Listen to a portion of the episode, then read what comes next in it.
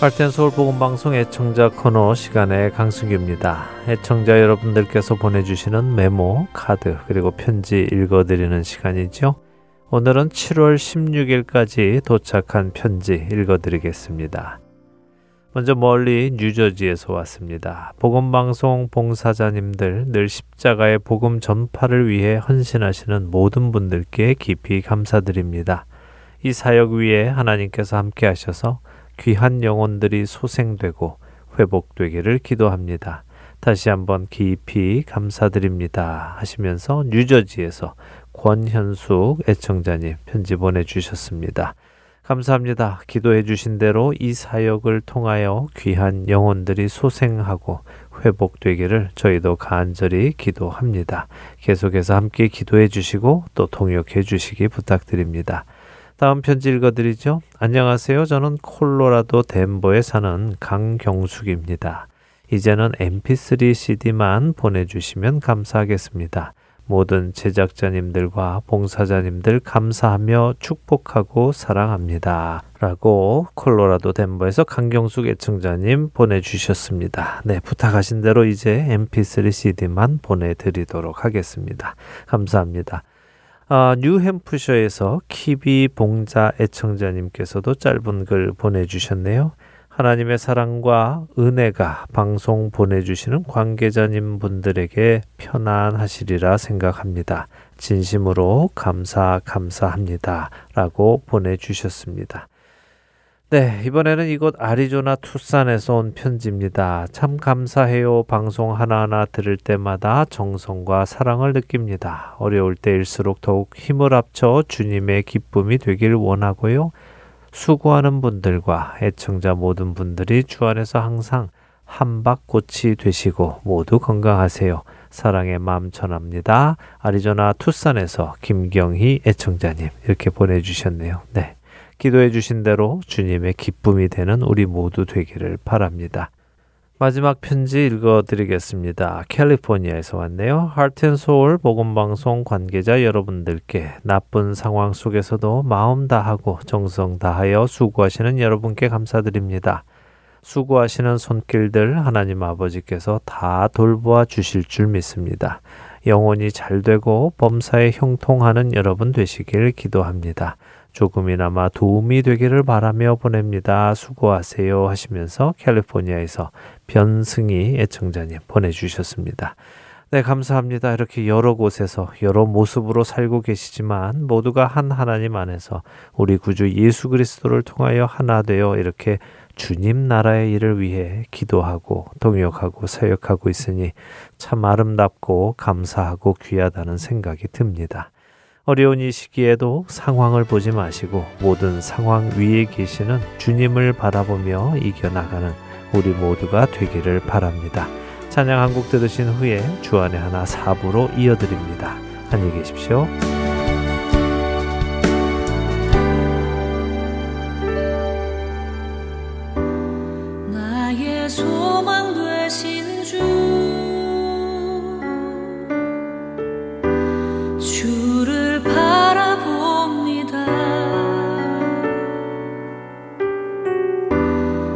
다시 오실 나의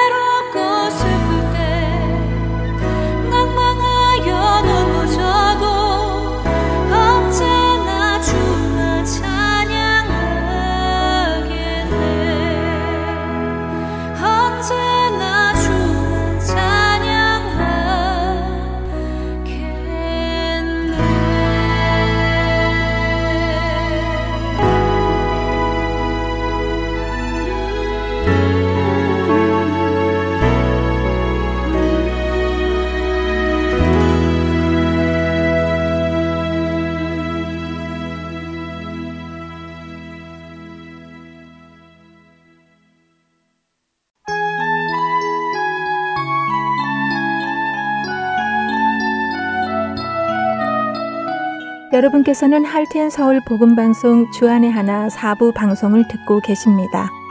주안의 하나 사부에서는 지난 방송들 중에서 신앙에 도움이 될 만한 프로그램을 모아서 다시 방송해 드리고 있습니다.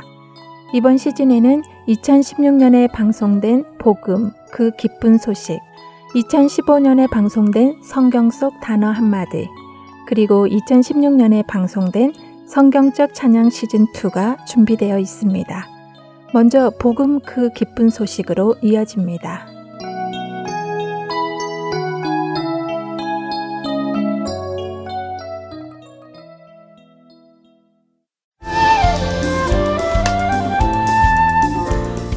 애청자 여러분 안녕하세요. 여러분들과 함께 예수 그리스도의 복음을 정리해 나가는 시간, 복음 그 기쁜 소식 진행의 민경은입니다. 여러분 안녕하세요. 강승기입니다. 복음 그 기쁜 소식 지난 시간에는 창세기 1장 2장에서 보았던 사실들과 3장에 나오는 죄가 어떻게 연결이 되는지를 살펴보며 죄에 대한 정리를 해보았습니다. 네, 뱀과 하와의 대화와 그들의 행동 속에서 죄를 뜻하는 히브리어 세 단어가 완전히 충족되는 것을 확인했지요. 네, 하나님의 말씀을 왜곡하고 하나님의 말씀에 대항하고 그 결과 하나님의 기준에 도달하지 못하게 된 아담과 하와의 모습 속에서 완전한 죄를 보았습니다. 네. 그리고 무엇보다도 제 기억에 남는 것은요. 에덴 동상 중앙에 있던 두 나무가 생명나무와 사망나무로 분리어질 수 있다는 것인데요. 네. 결국 우리 인간은 생명과 사망, 둘 중에서 사망을 스스로 선택했다는 사실을 다시 성경 속에서 확인해서 참 안타까웠습니다. 네, 정말 안타까웠지요. 어, 허락된 생명 나무는 먹지 않고 허락되지 않은 사망 나무를 먹은 것은 인간 스스로 하나님을 떠나기로 결정했다는 사실이고 아주 슬픈 소식이었습니다. 그리고 죽음이라는 단어의 성경적인 의미도 우리가 잠시 나누었는데요. 네, 방금 말씀하신 대로 죽음은 하나님과의 분리, 하나님을 떠나는 것이라는 것도 살펴보았습니다. 그랬죠. 자, 오늘은 이 사망, 죄의 결과로 우리 안에 들어오게 된 이 죽음이라는 것에 대해서 조금 더 깊이 성경적인 이해를 해보려고 합니다. 아, 물론 죽음이란 그렇게 달가운 주제는 아니지요. 그러나 이 죄로 인해서 우리 안에 들어온 죽음, 사망을 우리가 온전히 이해하지 못하면 복음 역시 잘 이해가 되지 않습니다. 그래서 사망에 대해서 조금 더 생각을 해보도록 하지요. 어, 솔직히 세상 사람들은 이 죽음, 사망에 대해서 정말 여러 가지 많은 정의를 내리고 있습니다. 어, 그런가요? 죽음은 누구나 맞는 똑같은 일인데 거기에 대한 정의가 여러 가지 있다는 것이 조금 이해가 안 되는데요. 예, 그렇죠. 어, 누구나가 똑같이 맞는 일인데도 불구하고 사망에 대한 정의가 각가지라는 것은 뭔가 앞뒤가 안 맞는 것 같기도 생각이 됩니다. 그러나 그것은 그만큼 죽음에 대해 사람들이 정확히 알지 못하고 있다는 반증이기도 하지요. 우리가 지난 시간에 성경적인 죽음에 대한 의미를 나누었는데요. 오늘 조금 더 깊이 나눠보도록 하겠습니다. 먼저 세상은 죽음을 어떻게 생각하는지 사전적인 의미를 한번 살펴보죠. 국어 사전에는 사망, 죽음을 뭐라고 말하고 있습니까? 네, 국어 사전은요. 죽음은 단순히 생물의 생명이 없어지는 현상을 이른다. 이렇게 표현되어 있네요. 네. 그리고 사망을 찾아보면요. 사람이 죽음, 이렇게 간단하게 조금은 허무하게 표현되어 있네요. 예, 좀 허무하죠. 어, 일반적으로 세상에서는 죽음을 끝이라고 봅니다. 어, 생명 활동의 정지라고 정의하지요. 죽음은 없어지는 것이며 끝이라고 믿고 있는 것입니다. 아, 무신론자들이 주로 이렇게 말을 하는데요. 그렇기 때문에 그들은 이 땅에서 사는 동안이 모든 것이라고 믿고 그래서 사는 동안 모든 누릴 것을 누리며 사는 것을 인생의 최고의 가치로 믿습니다. 그러나 이것은 신이 없다고 믿는 사람들의 이야기고요. 일반적으로 종교인들은 죽음 후에도 또 다른 세상이 있다는 것을 인정합니다. 그리고 대부분의 종교들이 이 땅에서 사는 동안 어떻게 살았는가에 대한 판결을 받으므로 천국과 지옥 혹은 극락과 지옥 이렇게 나뉘게 된다고 믿지요. 또 어떤 종교들은 사람이 죽은 다음에 이 세상에서 산 것을 기준으로 다른 생명으로 또다시 태어나고 계속해서 태어남을 반복함으로 가장 선한 존재로 다가간다. 혹은 모든 것을 깨닫는 상태로 다가간다. 이런 믿음을 또 가지고도 있습니다. 아, 그래서 늘 선하게, 착하게 살려고 노력들을 하지요. 네. 그런데 그것은 조금 말이 안 되는 것 같기도 한 것이요. 만일 그런 생각처럼 사람이 계속해서 더 좋은 사람으로 더 선한 사람으로 다시 태어난다면 세상에는 좋은 사람들이 더 많아져야 하는 것이 아닌가요? 하지만 우리가 알듯이 세상은 갈수록 악해지고 있잖아요. 예, 좋은 지적이네요. 그렇죠. 만일 사람들이 계속해서 더 선한 존재로 다시 태어난다면 세상에는 더 선한 사람들이 많아져야 하겠죠. 그러나 그렇지 않은 것을 우리는 압니다. 그렇다면 그들이 이야기하는 그 이론은 실패한 이론이겠죠. 어쩌면 인간 스스로는 더 선한 존재로 변할 수 없다는 것을 반증해 주는 것이기도 할 것입니다.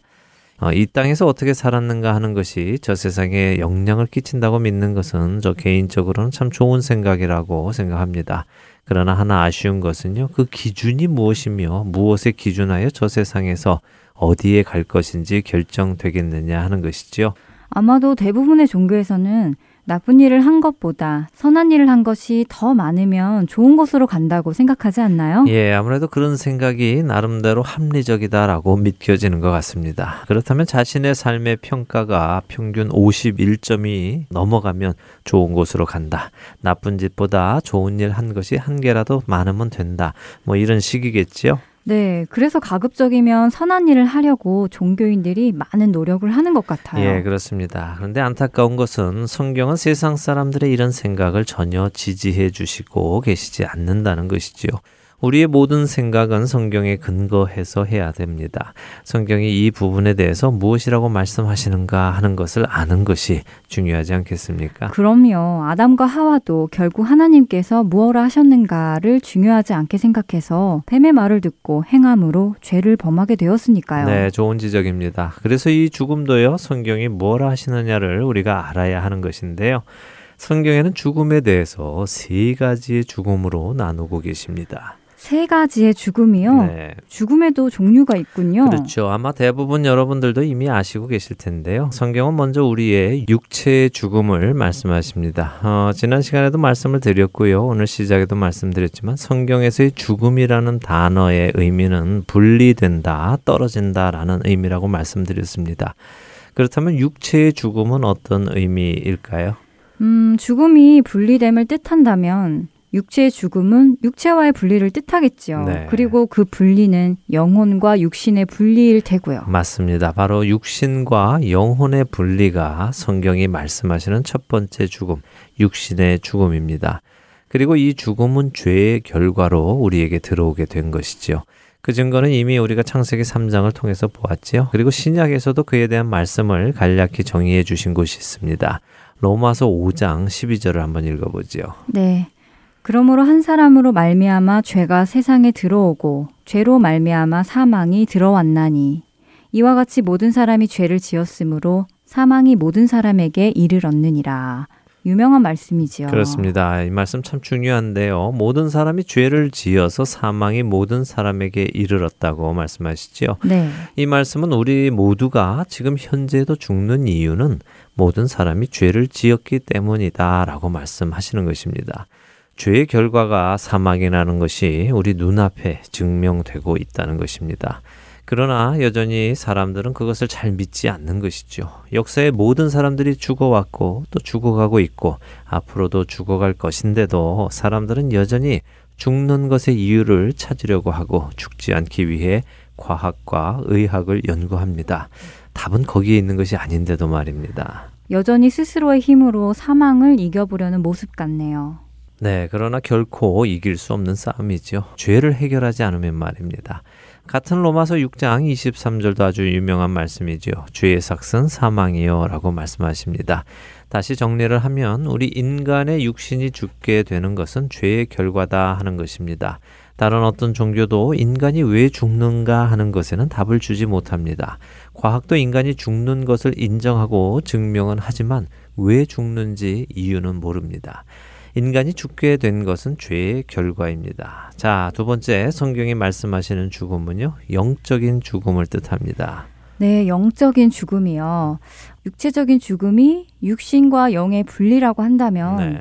영적인 죽음은 무엇과의 분리지요? 또 분리될 것이 있나요? 예, 영이 뭐 또 분리가 되는 것은 아니고요. 이 영적인 죽음은 하나님과의 분리를 뜻합니다.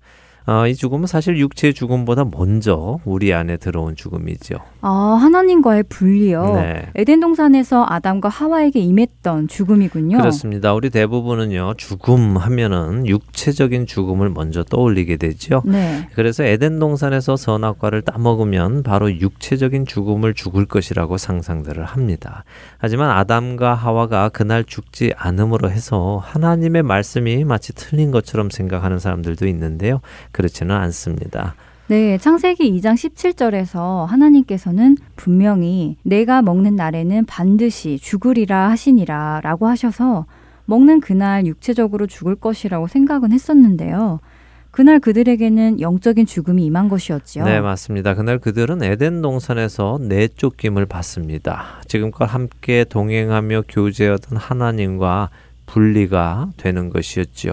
이것이 바로 영적인 죽음입니다. 그리고 이렇게 영적으로 죽은 아담과 하와를 통해서 온 모든 사람은 영적으로 죽은 상태, 그러니까 하나님과 분리된 상태에서 태어나게 된 것입니다.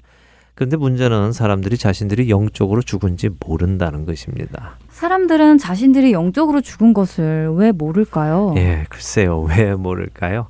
그것은 죽은 자는 느낌이 없기 때문이지요. 아, 그렇군요. 죽은 사람은 자신이 죽은 것을 느끼지 못하는 것처럼 사람이 영적으로 죽은 상태에서 태어나기 때문에 다시 말하면 영적으로 살아본 적이 없기 때문에 자신이 죽은 것조차 알지 못하는 것이군요. 그렇습니다. 그래서 성경은 여러 곳에서 하나님께서 죽었던 우리를 살리셨다 하는 표현을 많이 쓰고 계시죠. 아, 기억납니다. 에베소서 2장 1절 말씀이죠. 그는 허물과 죄로 죽었던 너희를 살리셨도다라고 하시잖아요. 네, 또 골로새서 2장 13절도 범죄와 육체의 무할례로 죽었던 너희를 하나님이 그와 함께 살리시고 우리의 모든 죄를 사하셨다고 말씀하십니다. 어쨌든 오늘의 포인트는 죽었다는 것이니까요. 살리신 이야기는 다음에 하기로 하고요. 우리는 이처럼 영적으로 이미 죽어 있는 상태로 육신만 살아있는 상태였다는 것을 기억하시기 바랍니다. 네, 영적으로 죽었었다 하는 그 사실이 저도 전에는 전혀 와닿지가 않았었는데요. 영적으로 다시 살아나니까 전에 죽어 있었던 것이 이해가 되더라고요. 네, 맞습니다. 어, 자, 이제 죽음이 가지고 있는 세 번째 의미를 살펴보겠습니다. 그것은 무엇일까요? 그것은 아마 요한계시록이 말씀하시는 두 번째 사망이 아닐까요? 영원한 사망 말입니다. 그렇습니다. 요한계시록 20장 14절을 보시면요. 사망과 음부도 불못에 던져지니 이것은 둘째 사망, 곧 불못이라라고 말씀하십니다. 그리고 이 말씀을 조금 더 자세히 풀어서 표현하신 곳이 다음 장인 요한계시록 21장 8절이죠. 읽어 주시겠습니까? 네. 그러나 두려워하는 자들과 믿지 아니하는 자들과 흉악한 자들과 살인자들과 음행하는 자들과 점술가들과 우상 숭배자들과 거짓말하는 모든 자들은 불과 유황으로 타는 못에 던져지리니 이것이 둘째 사망이라. 어, 둘째 사망에 들어가는 사람들을 열거해 주시네요. 네, 그렇죠. 이 둘째 사망은 영원한 사망입니다. 영원하다는 것이죠. 끝이 없습니다. 많은 종교인들이 또 기독교 계열의 종교인들 중에도요, 이 두 번째 사망이 영원하지 않고 마치 벌과 같아서 어느 정도 시간의 벌을 받고 난 후에는 용서받고 천국으로 옮겨진다 하고 생각을 하거나 또 주장을 하거나 하는 사람들도 있습니다만 성경은 어디에서도 그런 생각을 지지해 주고 계시지 않습니다. 오히려 이 두 번째 사망은 영원하다는 것을 계속해서 강조하시지요. 예를 한번 들어볼까요? 두 번째 사망을 이야기하시는 요한계시록 14장 9절에서 11절을 한번 보시죠.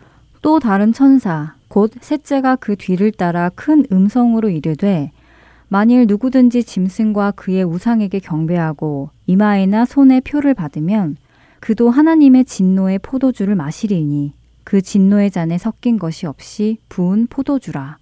거룩한 천사들 앞과 어린 양 앞에서 불과 유황으로 고난을 받으리니 그 고난의 연기가 세세토록 올라가리로다. 짐승과 그의 우상에게 경배하고 그의 이름표를 받는 자는 누구든지 밤낮 쉼을 얻지 못하리라 하더라. 네. 어, 그렇네요. 세세토록 영원히 그 고난을 받는다고 말씀하시네요. 그렇습니다. 그리고 밤낮 쉼을 얻지 못한다고도 말씀하시지요. 어, 예수님께서도 마태복음 25장에서 말씀하신 것이 있는데요. 25장 41절도 읽어주시죠. 또 왼편에 있는 자들에게 이르시되 저주를 받은 자들아 나를 떠나 마귀와 그 사자들을 위하여 예비된 영원한 불에 들어가라. 네. 영원한 불인 것을 예수님도 말씀하시는군요. 그렇습니다. 어, 데살로니가 후서 1장 9절에서도 사도 바울도 말씀하시지요. 이런 자들은 주의 얼굴과 그의 힘의 영광을 떠나 영원한 멸망의 형벌을 받으리로다 하십니다. 와, 이 말씀을 들어보니까요.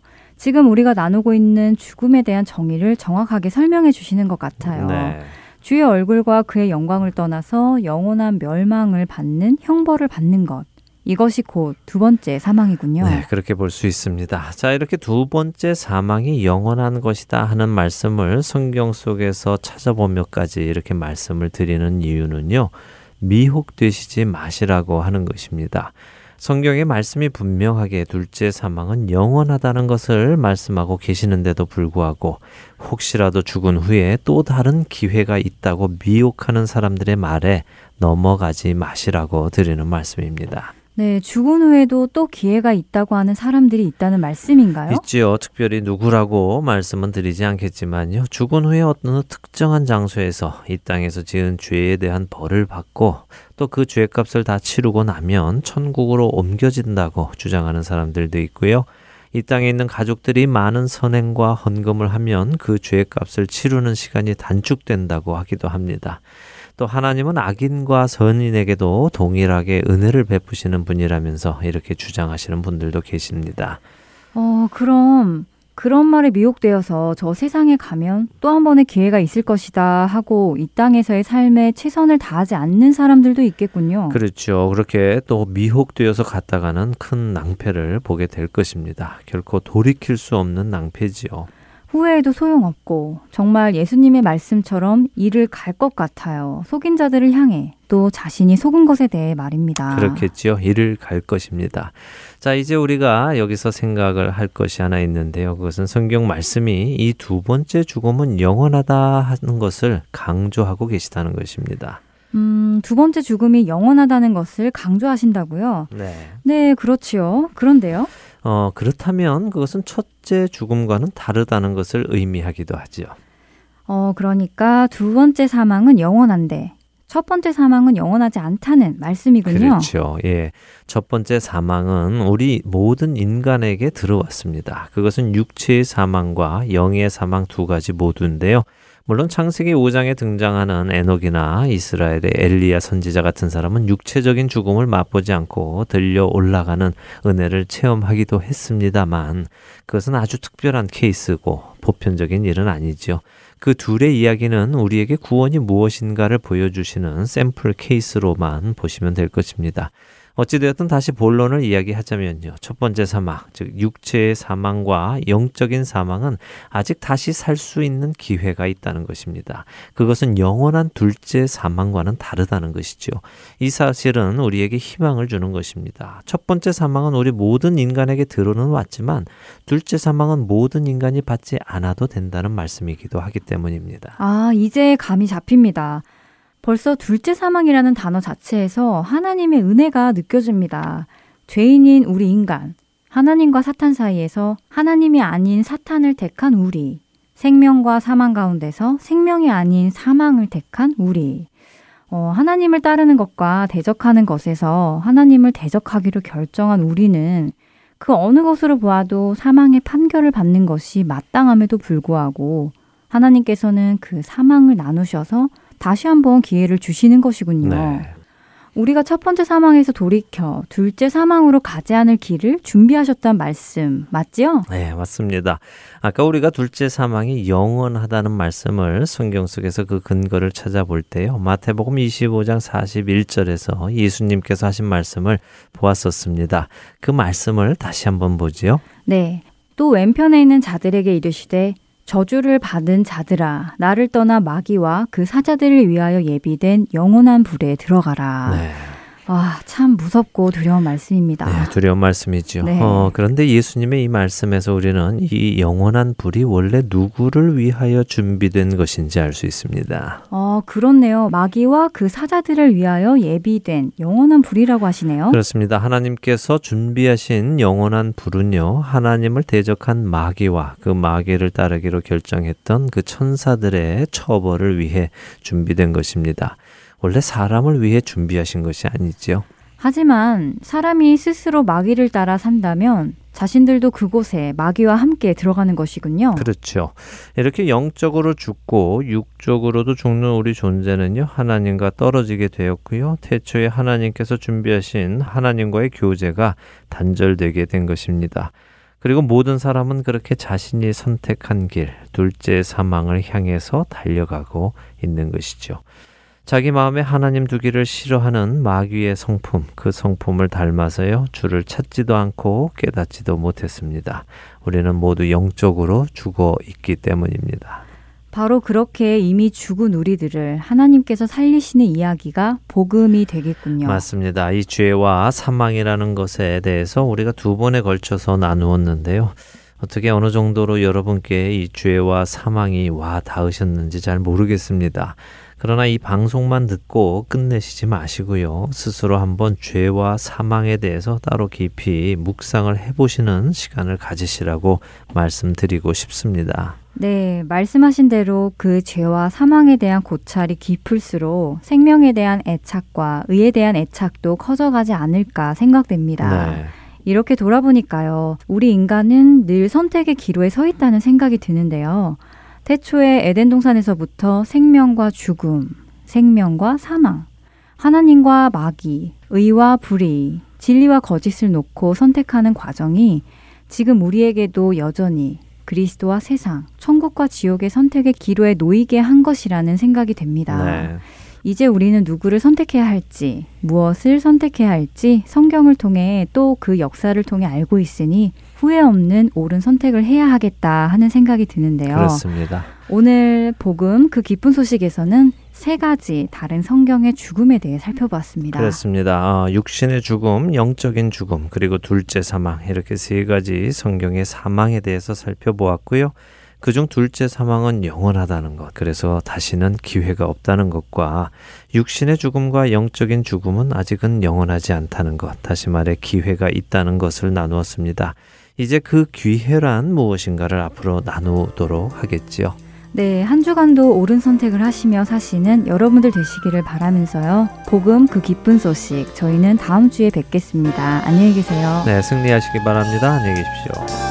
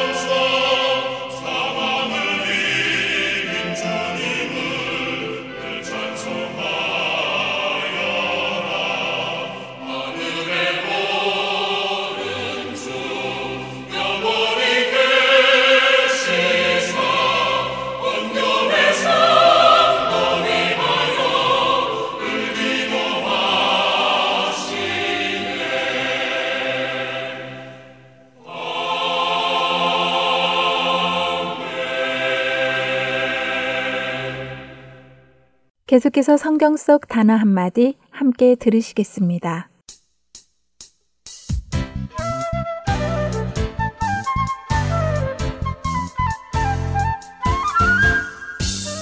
여러분 안녕하세요. 성경 속 단어 한마디 진행의 이다솜입니다. 오늘은 깜짝 퀴즈 하나 풀어보면서 시작하려고 하는데요. 삼손, 사무엘, 세례 요한 이 세 사람의 공통점이 무엇인지 아시겠어요? 정답을 생각하시는 동안 삼손 이야기를 나눠보려고 하는데요. 어린 시절 교회 학교를 다닐 때 힘이 센 삼손과 데릴라 이야기를 자주 들었던 기억이 납니다. 혼자서 천명과도 싸워 이길 만큼 힘도 세고 싸움도 잘했던 삼손. 그 삼손은 머리카락을 자르지 말라고 하셨던 하나님과의 약속을 저버림으로 자신에게 맡겨진 사명을 잘 감당하지 못한 사람이 되었는데요.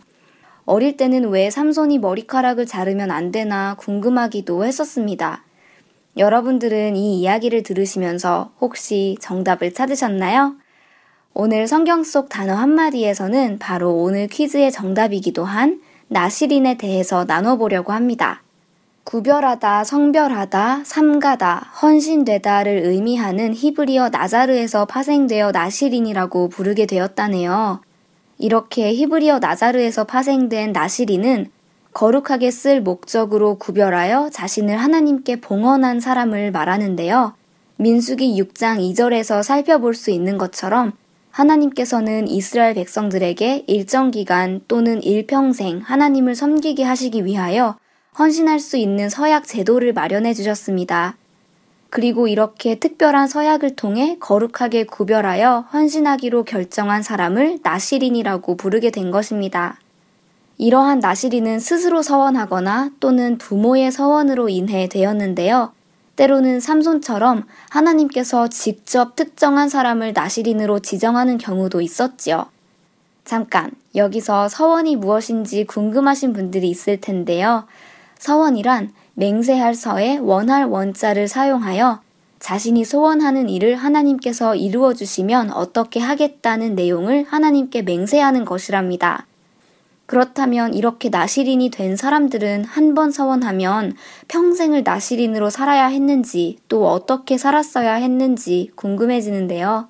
오늘날 선교사님들도 단기 선교사님이 계신가 하면 평생 선교사의 삶을 사시는 분이 있는 것처럼 나시린의 서원 기간도 각각 달랐다고 하네요. 30일, 60일, 100일, 때로는 7년간을 서원했다가 20년을 지낸 경우도 있고 삼손이나 세례 요한처럼 일평생을 나시린으로 지낸 사람들도 있었지요. 일정 기간 서원을 한 나시린들은 헌신의 기간이 완료되면 번제, 속죄제, 화목제, 소제, 전제, 요제를 드림으로 나시린 기간에 알게 모르게 지은 죄를 회개하고 하나님의 인도하심으로 감당할 수 있었음에 감사하며 헌신이 종료되었음을 공식적으로 선포하였다고 하네요. 민수기 6장에 보면 이런 나시린들이 꼭 지켜야 할 몇 가지 규칙들이 나오는데요. 평생을 나시린으로 지낸 삼손의 경우 조금 다르기도 했지만 서원 기간을 가지고 나시린으로 살았던 사람들은 크게 세 가지를 꼭 지켜야 했다고 하네요. 첫째, 나시린은 술과 관련된 모든 것을 먹을 수 없었다고 하는데요. 육체적 감각을 자극시키고 정신을 혼미하게 하는 술은 하나님과 영적인 교제를 할 수 없게 하고 영적인 거룩성 또한 훼손시키기 때문에 하나님, 내가 세상의 죄와 쾌락에 중독되지 않겠습니다. 라는 뜻으로 서원했다고 하네요. 둘째, 나시린들은 또한 성별 기간에 머리를 깎을 수 없었는데요. 하나님은 나시린에게 왜 머리카락을 자르지 못하게 하셨을까요? 이유는 유대 문화에서 머리는 그 사람을 지배하는 권위를 상징하는 것으로 여겼기 때문인데요. 머리를 자르지 않는 것은 자신의 모든 힘과 권위를 온전히 하나님만을 위해 다 드리고 바친다는 뜻을 가지게 되는 것이었지요. 이것은 전적인 하나님의 통치와 주권을 인정한다는 뜻이기도 했습니다. 마지막으로 나시린들은 시체 가까이에 갈 수 없었는데요. 이는 시체를 접촉한다는 것을 의식상 죄악과 부패와의 접촉으로 간주하였기 때문이라고 하네요. 모든 생명에는 하나님의 빛과 영광이 반영되어 있는데 죽음은 인간이 지은 죄의 결과로 오게 된 것이기 때문에 부정하다고 여긴 것이지요. 만약 어쩔 수 없이 시체에 가까이 가게 되었다면 장기간의 정결 의식을 통해 맹세를 다시 시작해야만 했다고 하네요. 신약 시대를 살고 있는 그리스도인들은 모두 그리스도의 피를 주고 산 사람들이기 때문에 그리스도를 믿고 그리스도를 위해 살기로 결심하고 주님을 따르는 헌신된 그리스도인들은 원칙적으로 나시린에 해당되는 것일 텐데요. 하나님께서 세워주신 규칙들을 철저하게 지켜가며 구별된 삶을 살았던 구약 성경의 나시린들처럼 이 시대를 살아가는 우리도 하나님 앞에서 더욱 거룩성을 회복해 가며 살아야 하는 것이 마땅한 것이 아닌가 돌아보게 되고 다짐하게 됩니다. 하나님의 주권과 통치하심을 인정하며 우리의 몸과 마음을 다하여 하나님을 위해 구별된 삶을 살아가는 여러분 되시기를 소망하며 오늘 성경 속 단어 한마디 마치겠습니다. 여러분 안녕히 계세요.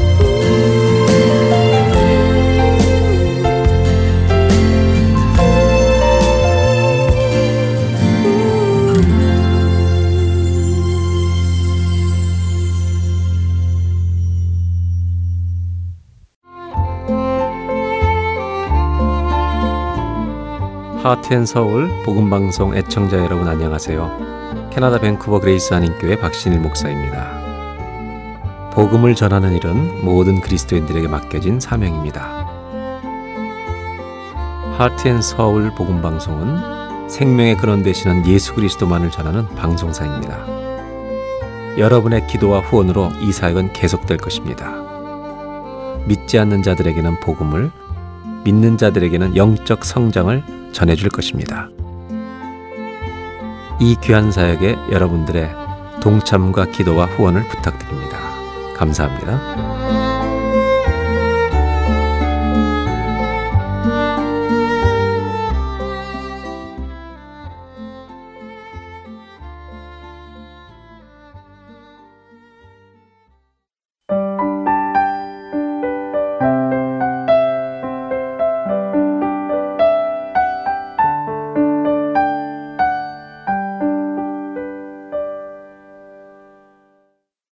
성경적 찬양 시즌 2로 이어집니다.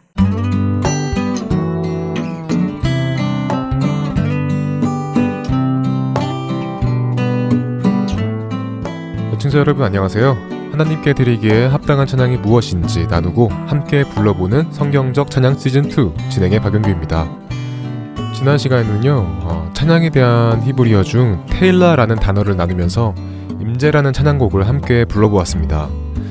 우리 마음 깊은 곳에서 우러나오는 멜로디가 있는 찬양. 그래서 이 테일라 찬양을 드릴 때 하나님께서 보좌에서 내려오셔서 우리의 찬양 중에 거하신다는 말씀도 시편 22편 3절을 통해 보았습니다. 물론 아무렇게 노래만 부른다고 해서 오시는 것이 아니라 내 영혼 깊은 곳에서 하나님을 향한 그 찬양이 우러나올 때 그런 약속의 말씀이 이루어진다는 말씀을 드렸습니다. 지난 한 주간 여러분들의 깊은 영혼에서 우러나오는 찬양을 들으셨나요? 쉬운 일은 아니죠. 정말 주님과 깊은 교제의 관계에 들어가야 나오는 찬양이기 때문인데요. 하지만 우리가 주님과 깊은 교제의 관계에 항상 들어가 있으면 항상 일어나는 일입니다. 그 약속의 말씀을 믿고 전심으로 주님을 찾는 우리가 되기를 바랍니다. 그리고 우리가 드리는 예배 모습에 대해서도 나누었었는데요. 어, 우리가 드리는 한 번의 예배, 한 번의 찬양이 아무런 의미 없이 드리는 형식적인 행사가 되지 말아야 합니다. 오직 주님의 이름만이 이곳에 임하기를 갈망하며 주님의 임재를 기대하는 예배가 되어야 하겠죠. 성경적 찬양 시즌 2 다섯 번째 시간입니다. 오늘은 찬양에 대한 히브리어 중 바락이라는 단어에 대해서 나눠보겠습니다. 저희가 시즌 1 때 경배에 대하여 나누었었는데요. 경배란 높으신 또 광대하신 하나님 앞에 나를 낮추는 것, 그리고 낮아지는 나의 모습이 경배라는 말씀을 드렸습니다. 그렇다면 우리가 주님 앞에서 우리 스스로를 낮출 때 우리는 어떤 행동으로 우리의 낮아짐을 표현할 수 있을까요? 여러 가지 행동이 있을 수 있을 텐데요. 무릎을 꿇거나 머리를 땅에 대고 엎드리거나 하는 이런 행동이 하나님 앞에서 우리 자신을 낮추는 대표적인 행동이 아닐까 하는 생각이 듭니다. 바로 이런 모습을 표현하는 단어가 바락이라는 단어입니다. 이 바락이라는 단어는 찬송과 관계된 뜻 외에도 정말 많은 뜻으로 사용되는 단어인데요. 그 중에서 가장 많이 쓰이는 것이 축복하다, bless라는 의미입니다. 우리는 흔히 일반적으로 축복하면 하나님께서 우리에게 해주시는 것이라고 생각합니다. 그런데 우리가 하나님을 축복한다면 어떨까요? 조금 이상하죠? 왠지 감히 우리가 어떻게 하나님을 축복할 수 있을까 하는 생각도 들고요. 그런데 이런 생각은 우리가 축복이라는 뜻의 개념을 건강이나 재물이나 명예 이런 것이라고 생각하기 때문에 우리는 하나님께 축복을 해드릴 수 없다고 생각이 드는 것입니다. 하지만 축복이라는 단어에는 express your affection to someone 이라는 의미가 있습니다. 다시 말해 상대를 향한 나의 애정 혹은 사랑, 마음을 표현하는 것이라고 할 수 있죠. 축복이라는 단어의 의미가 이런 의미를 가지고 있다면 당연히 우리도 하나님을 우리의 마음을 표현하는 축복을 할 수 있는 것입니다.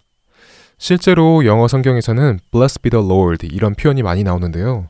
한국어로는 찬송할지어다 라고 번역하는 경우가 많고요. 때때로는 송축하다 라는 표현을 쓰기도 합니다. 축복을 보낸다는 의미인데요. 사실 하나님을 송축하는 것에 대해 우리 한국 사람들에게는 그렇게 친근한 표현이 아닌 것 같습니다. 늘 받기만 해왔기 때문이 아닐까라는 생각이 드는데요. 하지만 우리 역시도 하나님을 송축할 수 있습니다. 바락이라는 의미를 나누고 있는데요. 청취자 여러분들은 하나님께 엎드리다, 무릎 꿇다, 하나님을 송축하다 라는 의미를 가진 이 바락이라는 단어의 뜻을 생각해 보았을 때 어떤 찬양이 떠오르시나요? 많은 찬양곡들이 떠오르는데요. 그 중에서 찬양 세 곡을 말씀드릴까 합니다. 첫 번째는 영어는 물론이고 한국어로도 많이 알려진 곡이죠. Bless Be Your Name, 한국어로는 주 이름 찬양이라는 곡입니다. 이 곡을 잠깐 들어보겠습니다. Every blessing you pour out, I'll turn back to praise. When the darkness closes in, Lord, still I will say, Blessed be the name of the Lord. Blessed be your name. Blessed be the name of the Lord. Blessed be your glorious name.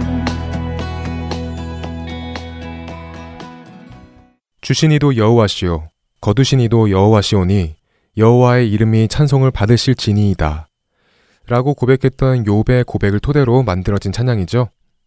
두 번째로 떠오르는 찬양은 경배하리 주 하나님이라는 찬양입니다. 함께 들어보겠습니다.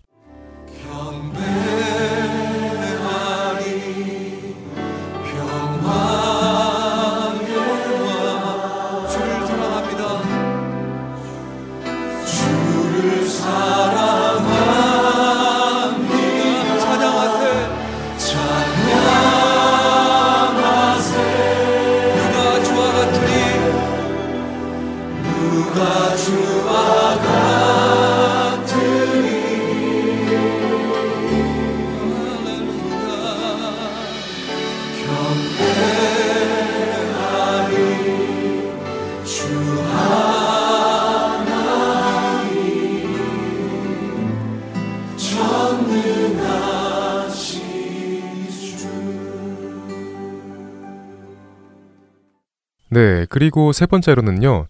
지존하신 주님 이름 앞에 라는 찬양입니다. 네, 같이 한번 들어보겠습니다.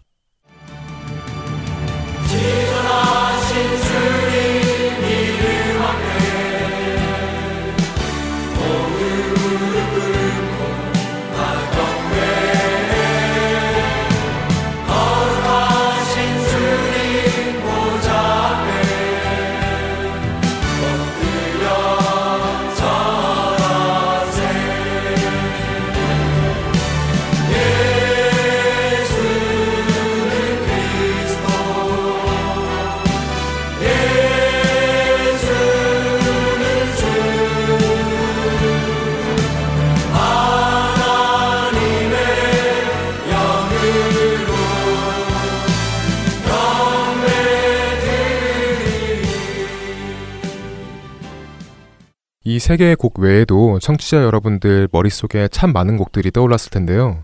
오늘 나누어 볼 곡은 이 세 곡 중에는 없고요. 어, 대신 주님 큰 영광 받으소서라는 찬양곡입니다.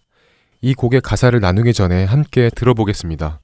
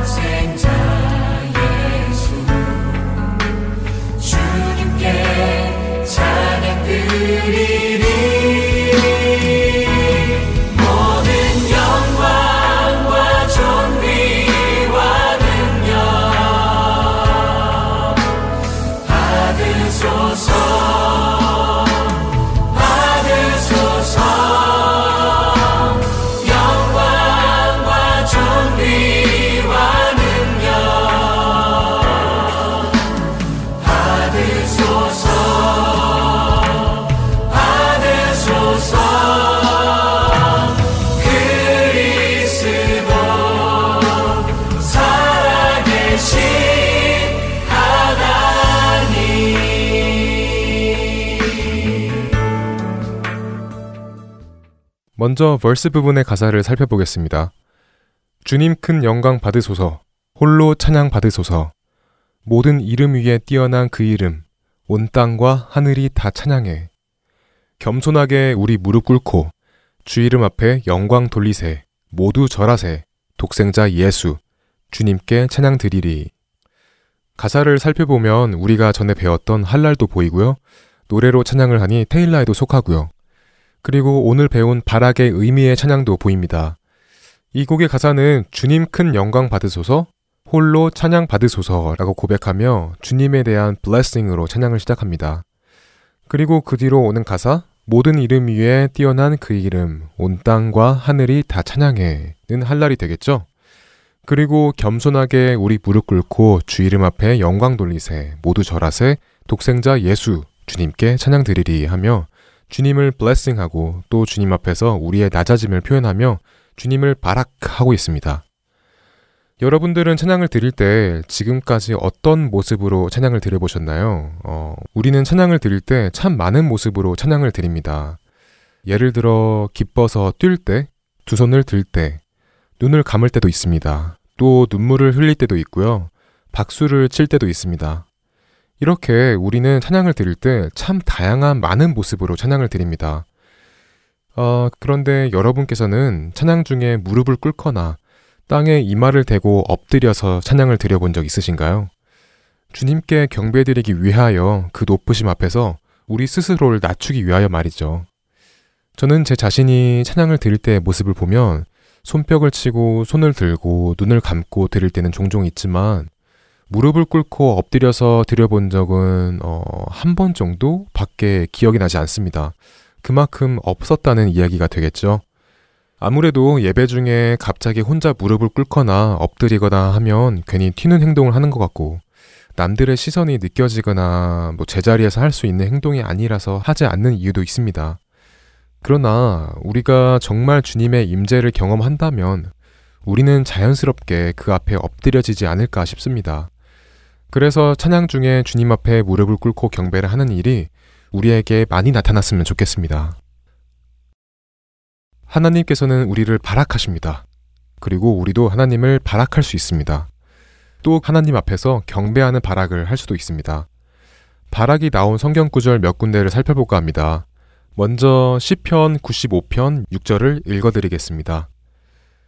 오라 우리가 굽혀 경배하며 우리를 지으신 여호와 앞에 무릎을 꿇자. 여기에서 무릎을 꿇자라는 표현이 바라크인데요. 우리가 방금 나누었듯이 단순히 무릎을 꿇자라는 의미가 아니라 높으신 하나님 앞에 우리를 낮추자, 굽혀 경배하고 무릎 꿇고 그분을 찬양하자 이런 표현이 들어있는 것이지요. 다음으로 살펴볼 구절은 시편 34편 1절입니다.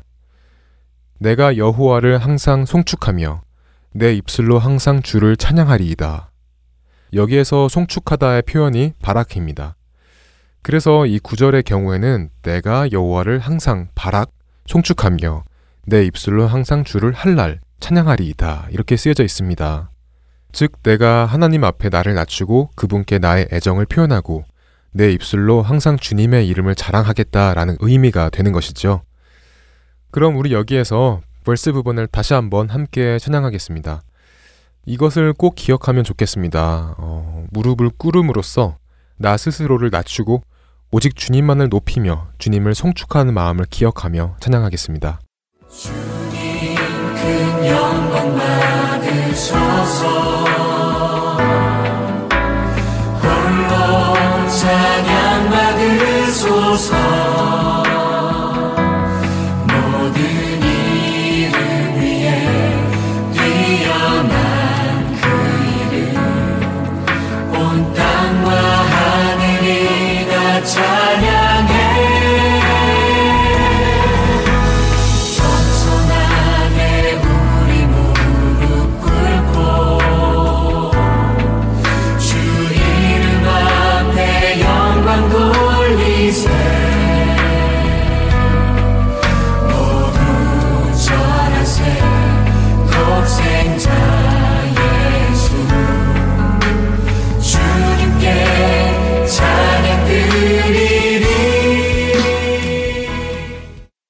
코러스 부분의 가사를 읽어드리겠습니다. 모든 영광과 존귀와 능력 받으소서. 그리스도, 살아계신 하나님. 이 가사에서 모든 영광과 존귀와 능력 받으소서는 바락이 되겠죠. 그리고 그 후의 가사, 그리스도, 살아계신 하나님. 그리스도의 살아계심을 자랑하는 이 가사는 무엇이 될까요? 네, 그렇습니다. 바로 할랄이 되는 것입니다. 이 가사는 요한계시록 5장 13절을 가지고 쓴 가사입니다. 요한계시록 5장 13절을 읽어드리겠습니다.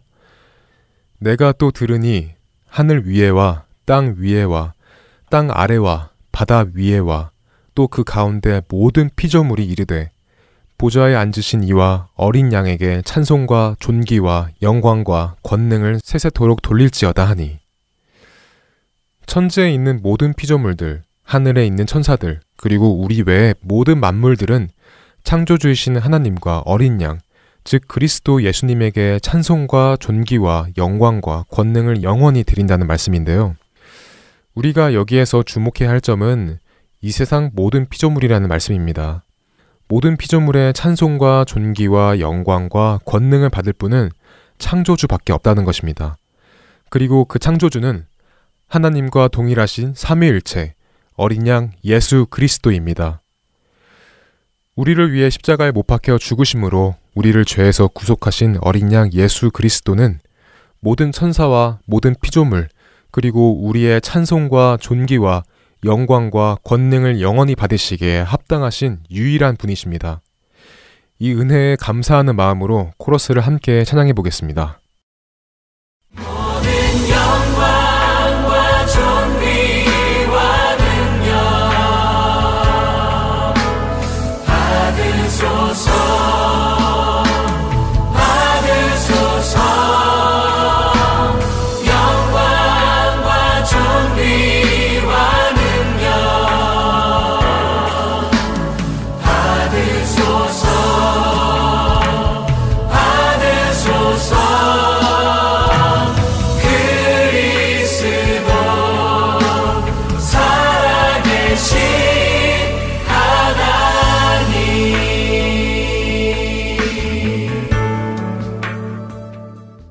오늘은 주님 큰 영광 받으소서라는 찬양을 함께 부르며 찬양의 의미를 가지고 있는 히브리어 중 바라크라는 단어를 나누어 보았습니다.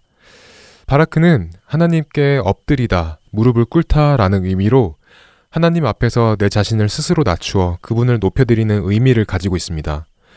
그리고 또 우리가 하나님을 축복하다라는 뜻을 가지고 있다는 것도 나누어 보았는데요. 축복이란 뜻은 물질이나 건강, 명예, 복을 떠나서 상대를 향한 나의 애정 혹은 사랑, 마음을 표현하는 것이라는 의미도 가지고 있습니다. 한마디로 하나님을 송축한다는 것입니다. 이렇게 바락은 하나님을 경배하고 송축하다라는 뜻을 가지고 있습니다.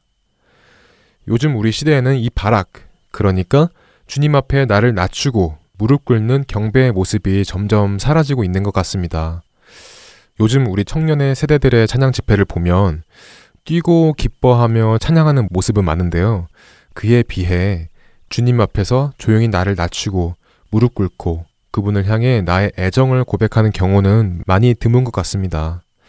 하지만 오늘 바라크라는 뜻이 단순히 무릎을 꿇고 엎드리는 행동의 이상이라는 것을 배웠으니 이제부터 이 바라크의 찬양을 한 번씩 각자의 처소에서 들여보시는 것이 어떨까 하는 생각이 듭니다.